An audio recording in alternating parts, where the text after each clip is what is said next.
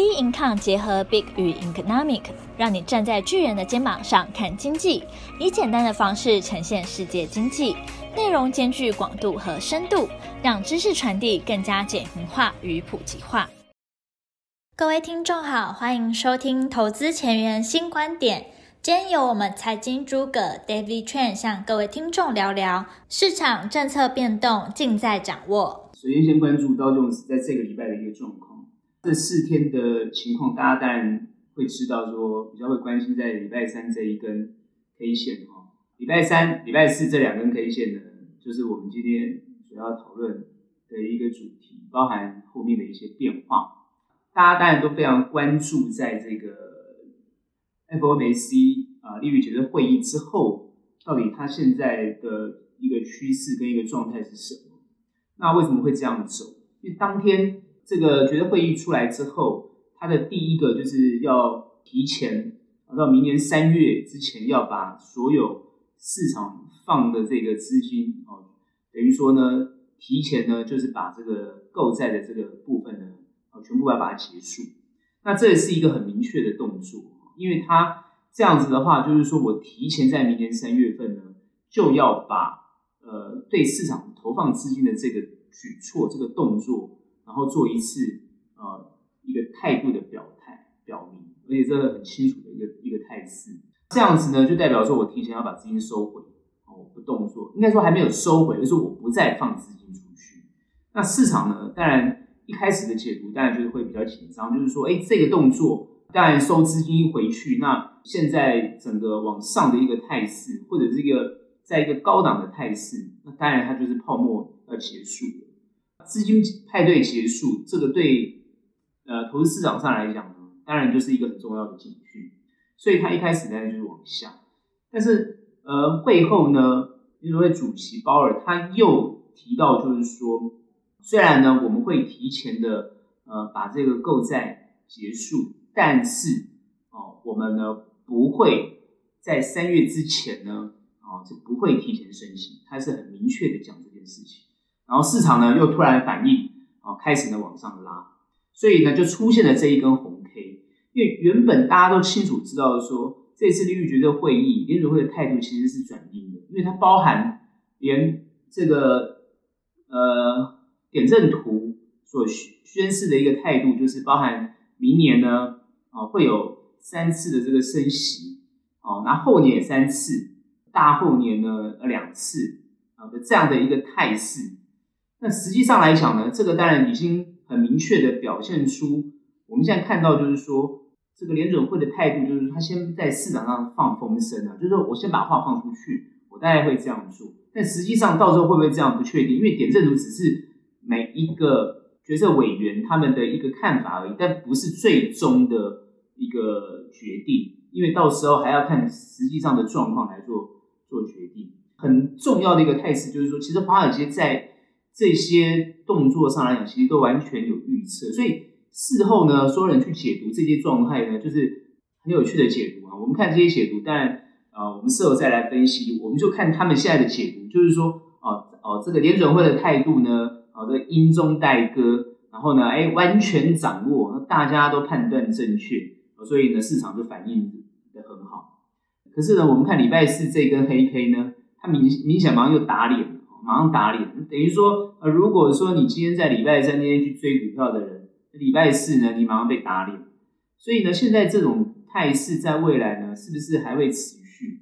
我认为会持续，我认为会持续。就是说，你在投资市场上的后面的行情呢，尤其在美股哈，就很容易被打脸，常常你的看法就会被打脸。所以我们今天最近在观察这个台股的这些分析师的看法，我看。真的是很多人都被打脸，打来打去的，因为你你你原本你觉得说，哎、看起来华尔街都是预期准确，然后呢，哎、全部看多，马上隔天都被打脸，全部都开始要下跌。所以在这些多空的一个状态之下，好像后面就很难掌握。其实我在好几个礼拜前之前我就已经讲过，这个行情的走势其实呢，其实你可以看得很远，因为它其实很明显的，它就是一个震荡。而且是一个高位阶的一个震荡，这个高位阶的震荡主要还是来自于经济来自于疫情，来自于实际上哦，现在美中的状况，还有国际整个局势的一个态势，它整个是影响到全球的一个态势。那个趋势其实是可以掌握出来的，可以看得很明显。我上礼拜已经谈到，我观察到拜登他在全球的这个动作，包含美中关系的一种状态。目前双边呢，其实呢还是加强加深了对峙的一种局面。比如说最呃上周他们开了这个民主峰会，那民主峰会呃所谈论讨论的这个东西，就是其实你开民主峰会摆明就是要选边站嘛，啊找了一些民主国家来选边站啊，那当然很有趣是。在这个动作上来讲，又加了冬奥哦不参与的这个动作，那又在做选边站。也就是说，现在国际政治它现在很明显的就选边站。那加上俄罗斯在乌克兰的这个边境重军集结的七十七万人的兵力啊，那在这个地方说一副就是好像要发起这个侵略的这个动作，那当然西方国家当然就很紧张。所以目前看起来就是双方在对峙。那现在演变的是呢，中俄呢又要联合合作，现在里面又参与了这个印度的一个态势。所以美国在这个整个的一个国际政治的一个变化上来讲，其实我觉得现在拜登政府他会比较在乎的是这个国际上的一个态势。当然，在这个国际上的态势，包含一个强硬的态度，然后又如何能够缓和比较紧张的局面。然后大家要比较去关注到现在的经济，包含现在的疫情的一个严峻的情况，那甚至又牵扯到这个气候峰会最新的议题，然后怎么样去减碳啊，怎么样去降低地球的温度，反正就是这些种种之间国际上比较大的议题来去转移，我认为是转移这个国内上啊比较大家担心的，也就是通膨的这种这种问题。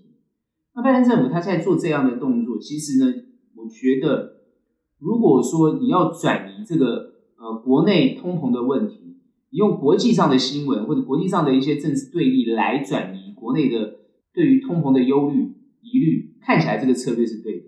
我看我觉得他这个策略已经对，然后再加上他辅以这个 FED 的动作，那 FED 现在很明确，就是说，OK，我现在要鹰鹰派起来，我硬一点，我现在就是要打通膨。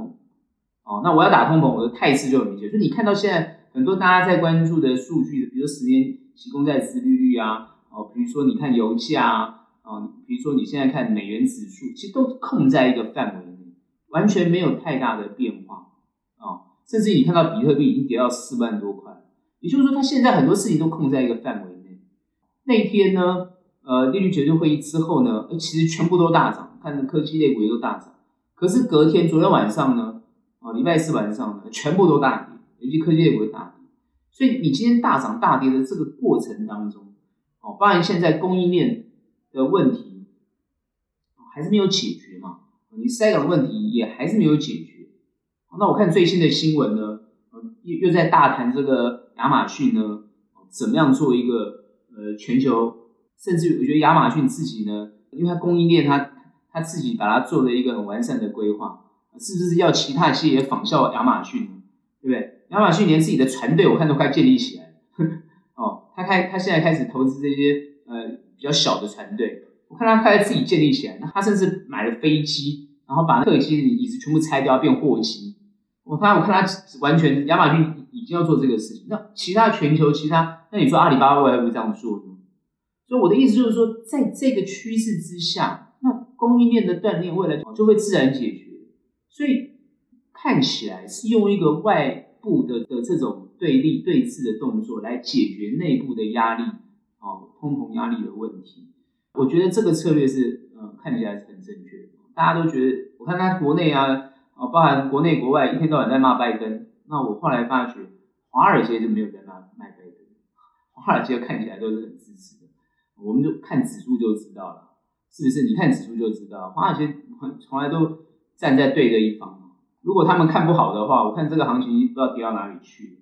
所以很明显的，哦，我觉得在政策的决策上来讲，华尔街其实他并没有觉得拜登有误判的情况。所以目前看起来，大家都还是关关注到这个呃企业的获利跟经济的数字。所以最近的涨跌，你看它的涨跌，其实它还是反映在你企业有没有实质上获利的状况。这也是呃符合我前几个礼拜讲的。现在我们比较关注就是实际上你企业到底有没有赚到钱，这才是真的。其他的这些涨跌或者这些消息，这影响市场行情的东西，当然短时间都会影响，所以慢慢的它当然就会化解。因为你真的赚钱，你就算跌了，大家都觉得是捡便宜。那现在主要的趋势是什么？为什么？诶，有时候好消息出来要涨，怎么涨不动？啊，马上就要跌，很清楚的知道，在这个地方，啊，我认为以法人的角度来讲，它就是贵，啊，就是贵啊！你今天科技类股长成这个样子，你不打打下来，你怎么会去接它呢？不可能去买贵的东西嘛，对不对？哦，不管它未来多看好，现在的价格就是贵，所以呢，一定要想办法把它压抑下来。那要透过什么方式压抑下来？当然透过消息啊，最好是病情多来几个，是不是？他们的心态就是这个样子。我坦白讲就是这样子。所以你之前前几礼拜你常听到就是这 Omicron 的问题，可你不觉得在这一周你听到的东西就变少？虽然奥密克戎现在就是因为有好消息出来，什么好消息？第一个，它是轻轻症，它并没有重症，也没有造成死亡，它是感染力很强。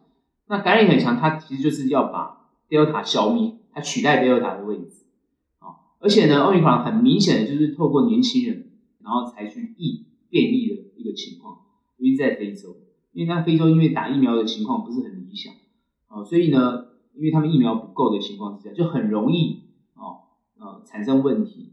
那当然现在呃包含疫苗哦开发进度哦已经会针对 Omicron 来处理，再加上现在有口服药，新口服药的出来。不管是莫沙东啊，哈，还有另外一家，那这样子的一个情况，很明显的，哦，疫情已经慢慢的淡化。但我们认为下一波下跌，当然又可能是一个新的疫情出来，哦，所以这个是你永远无法避免。所以我认为就是说，只要有好消息，它就是很明显的就开始凝聚人气往上走。可是呢，马上就会生出一个坏消息来，就把它打下去。所以我之前已经分一直分析过。有两个让它下去的理由，常常就是通膨，常常第一个就是通膨，第二个呃，第二个就是疫情，哦，这两个就是交互运用，怎么样把行情打下去？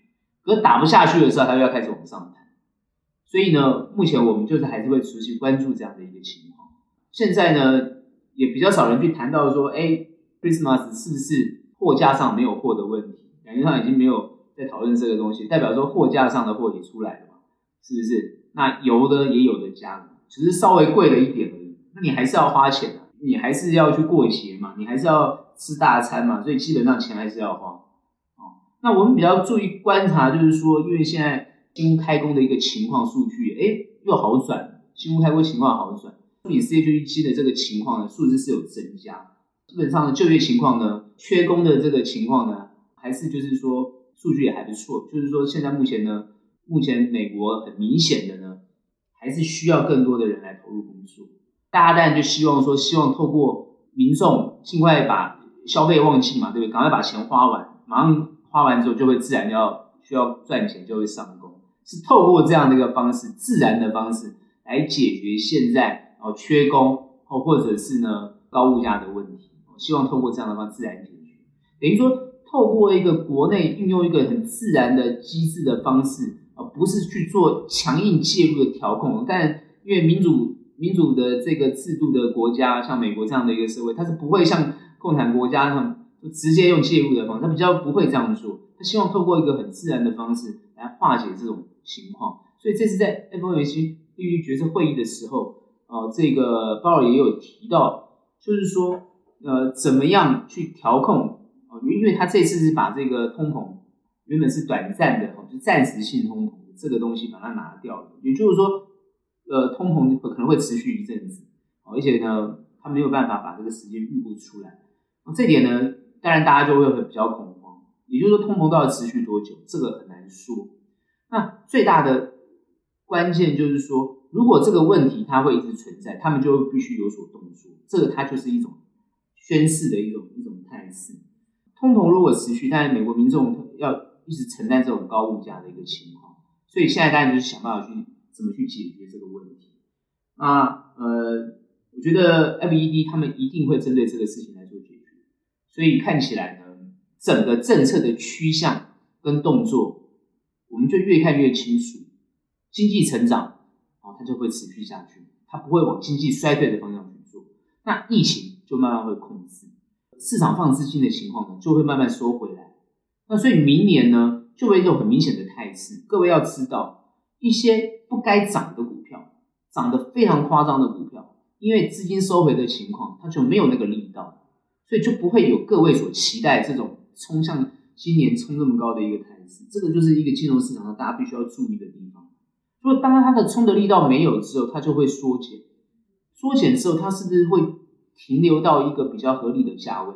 这就要很入很很这个认真去看。然后呢，也就不会再有一种所谓的齐涨的一个情况，什么公司都乱涨，对不对？莫名其妙喊个元宇宙，它也要涨，就这个东西就不会存在。我认为，当然像比特币这样的一个虚拟货币的一个情况，因为联准会还是很态度很明显的，他也认为虚拟货币那就是要监管。如果没有监管的虚拟货币，那它就是不是一个正常的一个一个货币啊！哦，他也讲了，而且他认为现在虚拟货币的市值或规模根本就不会影响到整体哦，实际呃就是实体的这个经济一个情况，不可能。他他认为他们认为不会，所以还没有达到那个严问题没有严重到那个地步。但是实际上他就是强调要监管。那你看到以美国，那以中国。那以全世界的政府来讲，请问哪一个政府会支持虚拟货币？不可能。所以，那虚拟货币永远会控在一个范围之内，那就是不可能是台面上。你不，你不管你多么想要把它变成台面上，它就是不会成为台面上的东西，所以它就会大幅震荡。你只要觉得啊、哦，什么有有有什么官员要支持，那开始涨哦，那你记得你腿这个拔腿就要跑，因为它就是一个它就是一个炒作。啊，你想要哪个科科技大佬要要支持什么，跳进来没多久，他也卖卖掉了。所以我认为就是说，像虚拟货币这种事情，很多人还是会很关注。但我认为就是说，它有极高的风险意识。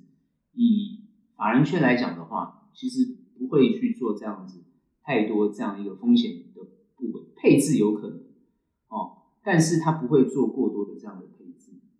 如果是主要要去操作这样的一个一个，不管是放的或者是这种这种私募的一个动作，那它的风险承担度要很高，这点还是比较要去注意的地方。所以我后面谈到趋势看法是没有改变。好，那这个动作呢，其实会跟 FED 的态度会做联动。那现在因为 Fed 它的这个趋势大家都可以掌握，所以它其实也蛮好规划。只是在规划过程当中呢，不管多空的掌握。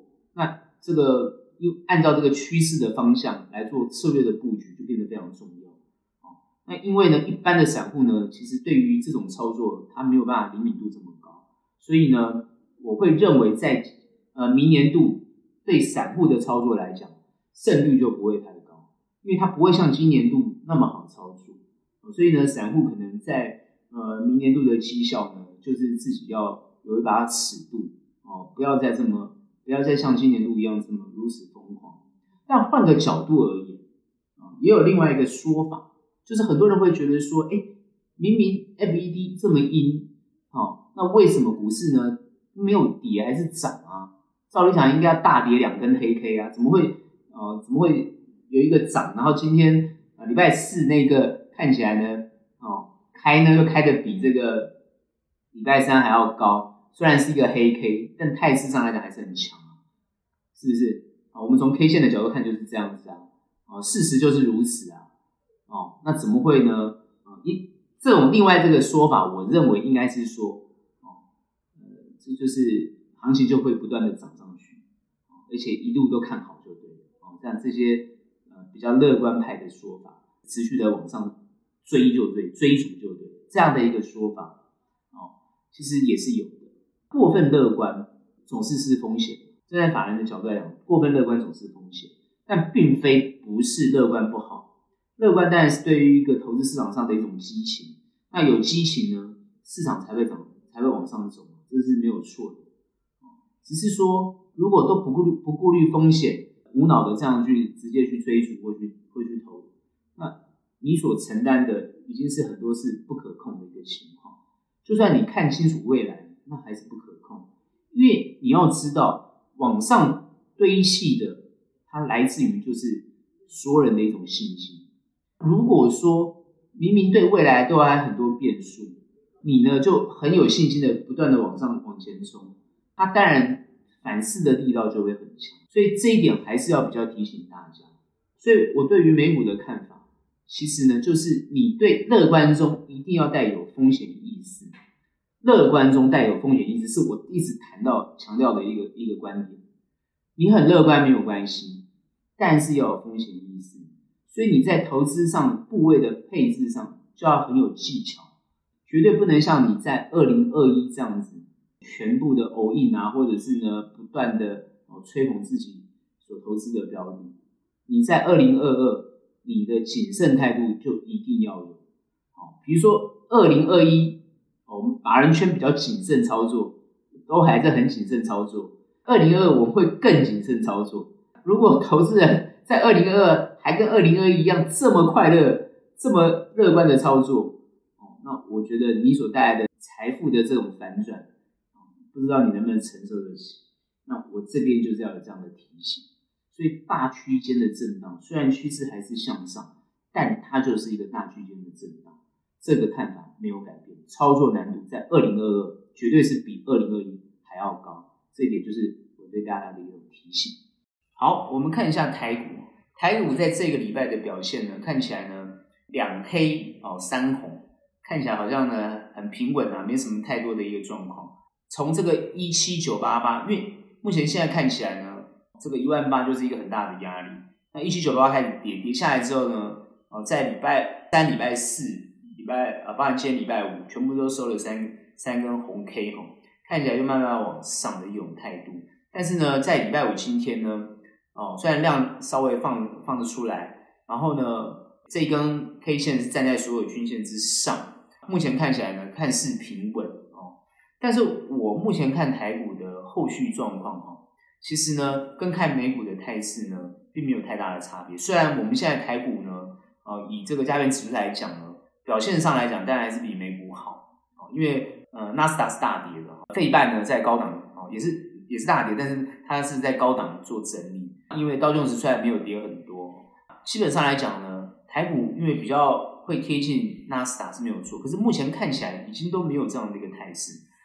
我们涉猎一下现在全球的股市，包含亚股的状况，包含我最近看不管是港股啊、陆股啊，然后呢，呃，韩股跟日股，目前看起来。大家都还是走自己一个人，好像都在走自己的一种态势。那台股也在走自己的态势，所以我们现在很明显的感觉出来，就是说，呃，以现在趋势来讲的话，当然都是以美股在引领，没有错。各个国家的股市，包括像台股，都在走自己的路。台股是我们这么多股市里面走的是最在高档、高档震荡的一个一个整理的状态。我觉得这好像很明显的反映在疫情上面。哦，目前。我们现在看到这个小英政府在控疫情的情况哦，把这个疫情控制哦，这个风险控制在等于说境外，就是说国境之外嘛哈。因为现在只要进我们目前我们台湾的这个国境基本上还算是封的一个情况啊，因为你所有要进来的旅客啊，都还是要接受这个呃，等于说哦，要住在这个防疫旅馆这样的一个情况，所以我们还是在做管控的动作。所以呢，基本上我们常常在看，每天我们在看那个呃多少人确诊的情况。那国境内呢，就是本土的案例呢，都是很少。最近就是，比如说我们本土是在那个 P 三实验室啊的这个确诊啊，这个研究员确诊的一个情况，但后来就又看起来又都控制住了啊，因为它周边的很多都是阴性嘛，全部测的都是几乎都是阴性，就是没有在扩散，所有的感染都是境外，而且感染你看，不管是 Omicron 或者是。呃，这个 Delta 那都是在境外，而且我看境外的也也也是蛮夸张的，都是十几例，好像只要国外回来，国外回台湾全部都中标，这也很怪哈。你就看这个这个情况，就是说那个数字都还是，但没有全部中标，因为可能回来一一批都是呃上百上千人嘛，那你但比例上来看就是十几个或个位数这样在确诊，但就是有人会确诊，也就是说很多都已经是比如说打两剂疫苗。那现在明显的就是，不管是 Delta 或是 Omicron，都会有突破的这种突破的这种问题，所以疫情还是在。哦，疫情并没有缓解。你去看国外的情况，哦，呃，除了台湾之外，其实都疫情还是很严重。那台湾看，因为控得很好，所以我们现在看起来它的行情就是几乎不会受到疫情的影响。哦，尤其我们是知道疫情影响最严重，就是今年五月份的一个情况，马上一个跌，一个很大的一个跌幅。那后面慢慢又缓缓缓的爬起来。所以现在目前大家会比较想，就是说，OK，现在这个行情要怎么去看？因为虽然今天很多人看到自己的股票跌，又开始很担心，很担心的啊，又问东问西啊。我知道大家很喜欢问，因为问就是因为很关心嘛，就是会担心，比如手上部位现在要怎么办？好，都都很喜欢问。好，那问问其实我也觉得很正常。但是如果说你今天趋势看稳的话，其实问的意义就不大，因为很多股票你自己就自动就回来了。那回来之后呢？呃，你问就是说你今天到底要买还是卖嘛？都是问这个嘛，啊，对不对？那感觉上别人跟你讲之后，你心里就比较安了嘛。那常常都是要这样子做安心的动作。那我常常说，像这样的朋友，其实我会建议就是说，你很容易这样担心的朋友，其实我会建议说，要么就是降低你的那我，就是说，呃，你尽量可以买一些安全的一种商品。就是 可能不要去买那些追逐那些所谓的盘面强势股，因为你这样问呢，就是都是你就问一些盘面强势股。那你这样问那些盘面强势股，就代表说你就是属于那种呃想要追追股票那种短线，就是很容易受到被股市热情嘛，喜欢每天看涨停板嘛，对不对？然后呢，很容易受到这种股市激情的这种人，这种人，我坦白讲哦，像容易受到这个激情的朋友。今年我敢肯定，二零二一年你你可能那个操作状况还不赖啊，就你会赚钱，这个大概应该没有没有太大问题，因为趋势上看得出来、哦。但是你二零二二，我觉得就不一定哦，我觉得就不一定。那还有一种情况就是你容易受激情的，也容易受到怎么样？哦，这种跌的情绪的影响。所以你你这种被激情起来的，然后再又受到跌的影响的朋友，你常常就是怎么样哦？买高卖低嘛，那你买高卖低，你就是容易亏钱，因为你都是买高了追高了，然后杀低追高杀低，那这个是不对的啦。但是在短线操作上来讲，追高杀低，它的操作原理是没有错。很多人说奇怪，这怎么会没有错？每次都追高杀低，当然就亏钱。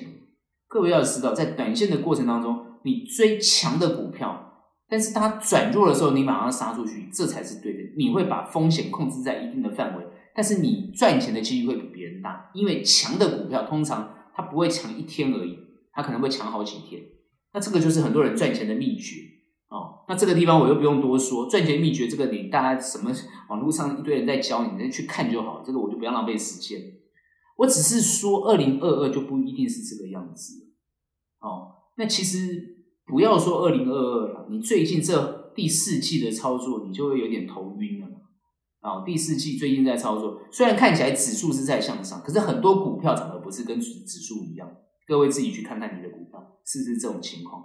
你的股票就跟指数涨的不一样，尤其是跟大盘涨的不一样。哦，很多人说，哎，OTC 涨得很多很强，奇怪为什么你的股票不是长这个样子？哦，所以你都看很短，你都看很短，所以我们要怎么去看？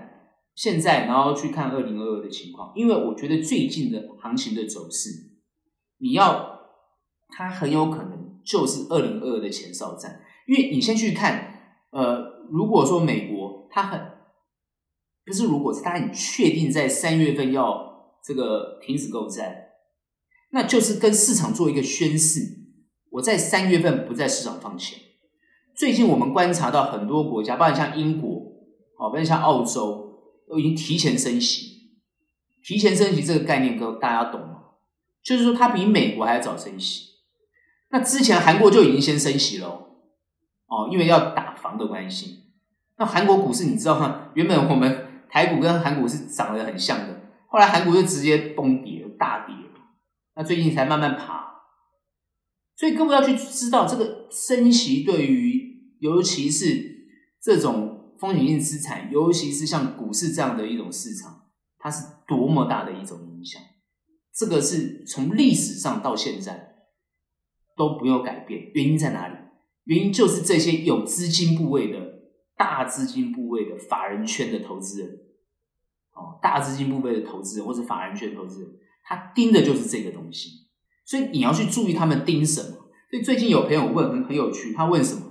那台湾的公投到底对我们股市有没有影响？我就问问这个很有趣啊，因为我们只能说，呃，代表说对于他投资他不是很理解，任何东西对投资都有影响哦。你说公投有没有影响？搞不好你说核四有没有影响？对不对？有很多人就讲啊，哦，那这样你看最近的那个风电股啊，对不对？有没有有没有变有没有变化或震荡？有没有影响？最近很多人都讲啊，哎，台股奇怪，怎么最近游游戏股又又开始飙涨了？哦，是是怎么？是疫情吗？还是怎么样？啊，是大家 work from home 吗？还是怎么样？怎么又开始飙涨？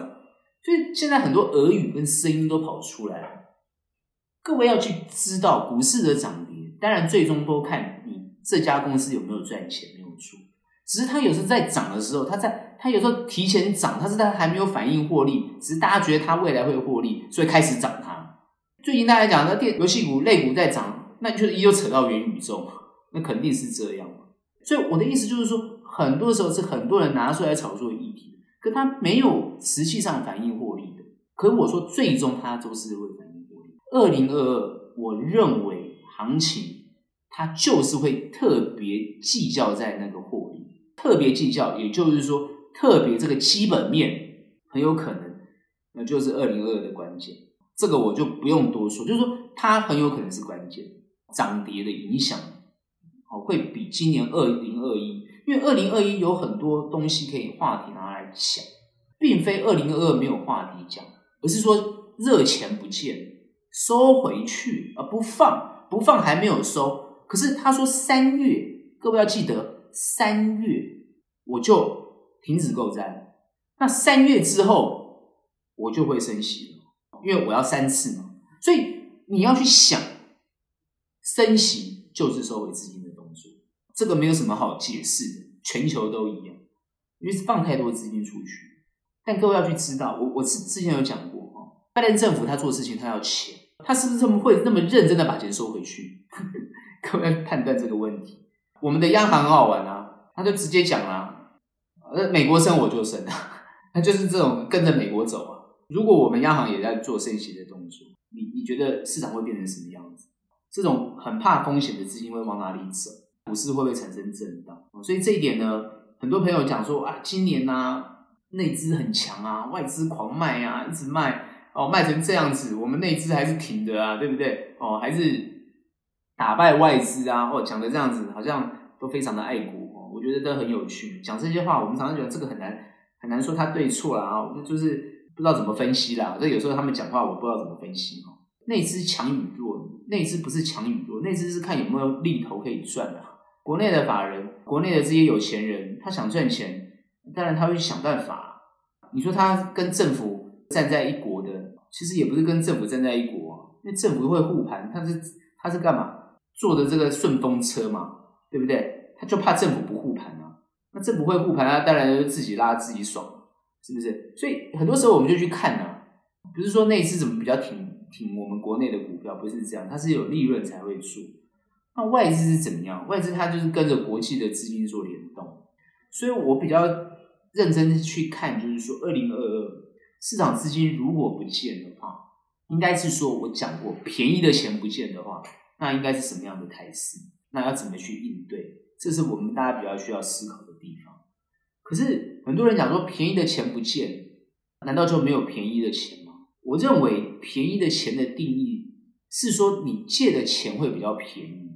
以前你借钱五趴十趴哦，跟银行借钱，那是很高利的一个时代哦，你可能没有经历过。哎，可是你觉得明年有可能利率到五趴十趴吗？不会嘛？因为全球已经是一种趋势。什么趋势？这个趋势就叫做低利的趋势，低利维持低利率的趋趋势。你去想嘛，明年美国涨三码，三码才多少？对不对？一码零点二五，所以你去想它能涨多少？台湾能涨多少？你这去想就就知道了。啊，这个数据上你自己去推论。我只是告诉各位，趋势上来讲，全球还是维持一种低利的情况。在一个低利率的情况之下，资金都还是相对的便宜。一个相对资金便宜的氛围，它的行情是不会低到哪里去的。也就是说，大家还是会努力去追逐风险性资产，只是他没那么努力，不想那么努力而已。有一部分的资金会往安全性去不配置，就不会像现在这样哦，一不断的往努力在这个市场上去做动作。那还有一种很明确的政治态度，也就是说，最近我会比较观察，很多人讲说，哎、啊，可能呃公投啊，这什么什么，其实为什么这一次的政治会拉到这么高？明明就是公投是一种民众的议题啊，民民众的议题就是每个民众自己决定，你这个议题觉得你支持与否的，做一种一种你的支持与否的一种投票，怎么搞的这这什么什么政党来一个对立啊，或是一个一个动员的一种态势？其实这次的这种动作，它是为了明年的这个县市长选举，可能做一个提前的一种啊暖身的动作啊。为什么？等于说要找议题出来做凝聚的动作。那不管双方是什么样的，做一个什么精算的算盘，打什么样的算盘，我认为其实就是提前开战，好，提前做一个前哨战的动作。所以呢，最近你可能觉得这个话题很热，但会影响行情什么的。我我觉得。行情不会影响，因为你要看谁在主政。任何一个主政的都不希望行情受影响哦，所以呢，而且我认为现在的主政者都很清楚知道怎么掌握出啊这个股市的脉脉络。我我觉得不是只有台湾的政府，你去看中国大陆的政府，你甚至连去看美国的这个政府，每一个国家的政府都懂得怎么去控控管它的这个。这个股市啊，它其实就是让这个股市啊维持在他们的一个政策跟意向的一个一个想法上。所以目前我看起来，呃，只要不要做太出格，什么太出格，像之前的政权，呃，这个政权啊，呃，搞一个那个 市场不接受的东西，就好像比如说今天这是一个呃呃大家做生意的一个一个方式，你突然丢了一个制度出来。然后呢，叫大家哦，哎，抱歉了，我们换一个制度哦，我们大家换一个制度，而且这个制度是这个市场所有人都不接受的制度，对不对？那不玩就最大嘛。所以我最记得那个啊，法案出来之后，对不对？啊，那就直接讲嘛，就是那正所税嘛，那些东西只要一出来，对不对？你就看台湾的钱就跑到香港去了，就这么简单嘛。资金是自由的嘛，所以这个有时候哈，那个政策执行者那个不要脑洞。太夸张了，那脑洞大开，你政权就丢失，就这么简单嘛？他搞得现在是一蹶不振，我就不客气的讲，哦，这真的是哦，不知道在想什么，莫名其妙，要历史留留名吗？还是怎么样？我就不知道你在想什么。那要么你一开始制度就定得很清楚，我就跟美国一样，对不对？一开始我们就定这个所得税，觉得很合理，赔钱呢可以扣可以扣税，啊，赚钱要给你课税。没有关系嘛，你把游戏规则一开始就设好嘛。可你一开始设的游戏规则就不是这个样子，然后后来呢，你又把它改变这个游戏规则，然后呢，你我我问你，市场人当然跑光了，那当然还好，制度又改回来，然后啪啦啪啦，现在啊、哦，走到现在这个样子，就是不要乱动。看最近大家又在炒什么啊？最近在炒什么？当冲啊，最近在炒当冲。哎，很多人就说，哎，这个会不会又影响股市啊？我跟你讲，这当然会啊，怎么不会？成交量就会了啊，成交量就是影响，就是你一个市场的热度嘛，市场热度嘛，它就代表一个市场的热度嘛，好吗？那你今天这个当中要不要降税的问题，都有很多一些什么投资大家出来讲，啊，什么讲一大堆，好，我觉得呢，那那又又脑洞大开，我真的觉得有的脑洞大开，讲那干嘛？对不对？跟你又没关系啊。你也不是主政者，好了，你提出一些意见，那又是学者学者看法，脑洞大开。你希望维持一个市场的热度，这就是一个市场热度嘛？那你今天这种东西你要降税，这种东西本来就是降越多才有越多人来参与嘛，不是这样子吗？就好像我我我讲很简单好了，拜登政权的左翼思维、极左派思维，它就是很关键嘛。他就是要干嘛？他就是要跟富人课税。那我想反问大家，请问一下，拜登现在跟富人磕到税没有？啊，磕到税没有啊？我看他敢不敢磕？因为他今天磕，那就是没有人要要去做这个这个投资的事情了嘛。我我讲很坦白，就是这样子。那你今天是资本，你是资本主义社会，你资本主义市场，如果资本不下去哦做投资，你的经济就要衰退。去想这个道理就好。当积极的人不再积极，积极的人不再积极，消极的人持续消极，请问市场会活络吗？那你政府又出来带头说：“哎，我来跟大家讲，我来积极。”那你是社会主义国家还是资本主义国家？我都搞不懂你啊！你社会主义国家，你不是大政府啊？那你就自己出来带头做啊！你要每天投资，每天投资，什么都要你自己投资啊！要带动大家不是吗？就送钱给大家，要带动大家。你不是这种，你你那你不是共产共产社会？你不就是这个社会主义国家吗？那你改成这样也没关系啊！你就一开始就改成这样，那你又不是。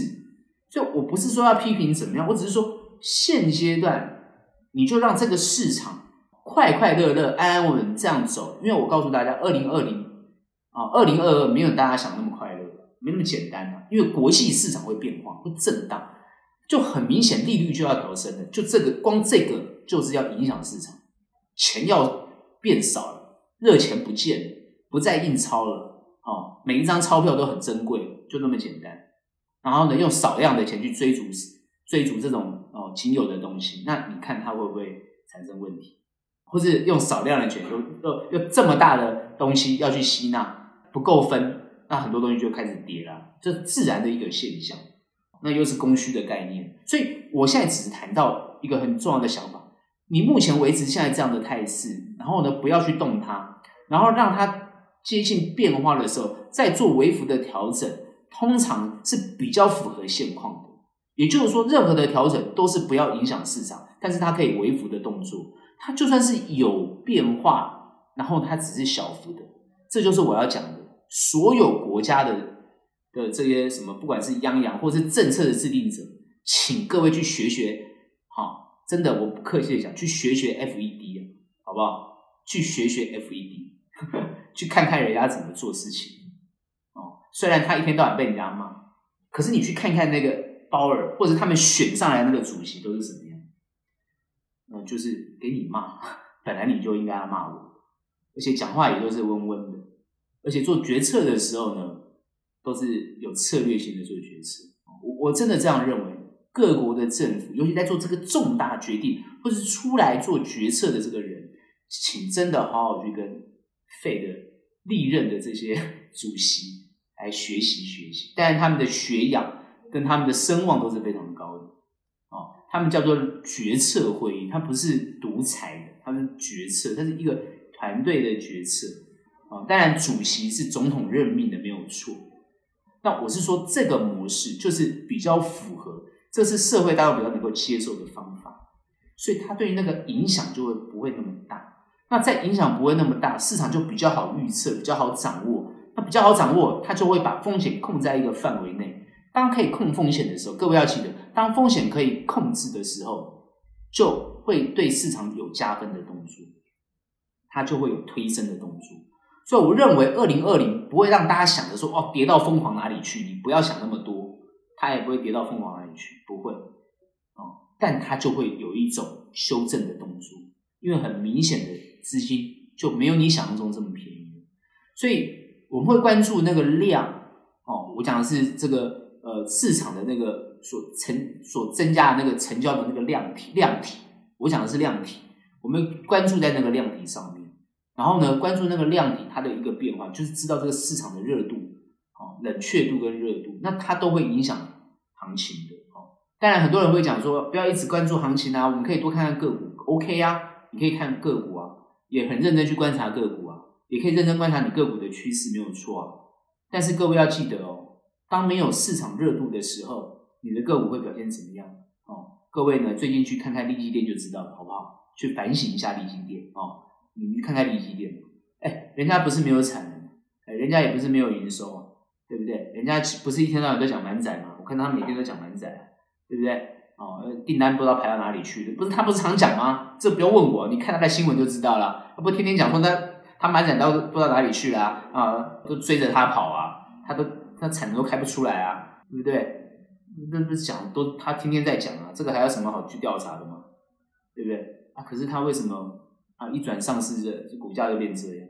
那还好，那些抽中的朋友，我相信你可能都卖掉了，恭喜大家赚到钱。所以我的意思就是说，这些东西，也就是你说个股，那如果没有热度，你今天不管做任何东西，不管就像 IPO 也好，或不管做任何东西也好，你没有热度，它都会慢慢往下消散。你看去年 IPO，不应该说今年的 IPO，美国的 IPO 哦，都是独角兽哦。你看 IPO 的情况怎么样？哦，不你看大陆的 IPO。你看最近真的是一鼻子灰啊！你看那个滴滴出行，你注意观察那个滴滴出行，真的是一鼻子灰啊！现在又要想要赶快回到香港去上市，所以我认为是这样，就是说最近的 IPO 哦，也是一个很大的、很有趣的一个市场状况，就感觉那个市场的那个追捧的，感觉就有在消散。所以你看那天的这个，我们在观察美美国科技类这个大杀的这种情况，昨天晚上这个大杀，这个杀的力度。你就你就知道市场最近的震荡就是这个样子，但慢慢我们希望它趋于一个比较缓和的，所以我觉得二零二二它就是有可能是一个疗愈啊，我想叫疗愈行情哦，真的。所以呢，台股的结论我很简单啊，其实对投资呃很认真的朋友，真的可以好好认真去想，你的好股票下跌了，你真的不要跟他客气，但是你的股票呢不好，你千万不要跟他谈恋爱哦，那就是呢我对。这个台股的结论啊，记得要搞清楚哦，你的股票到底是好与坏啊？那二零二二重个股哦，重营收获利，那就还蛮蛮关注。我这、这个就是它的重点，这是我的看法。今天的投资前沿新观点就到这边结束。喜欢我们欢迎订阅，有任何问题、任何想法，欢迎到我们 Instagram 跟脸书专业跟我们做交流喽。那我们下期节目见，拜拜。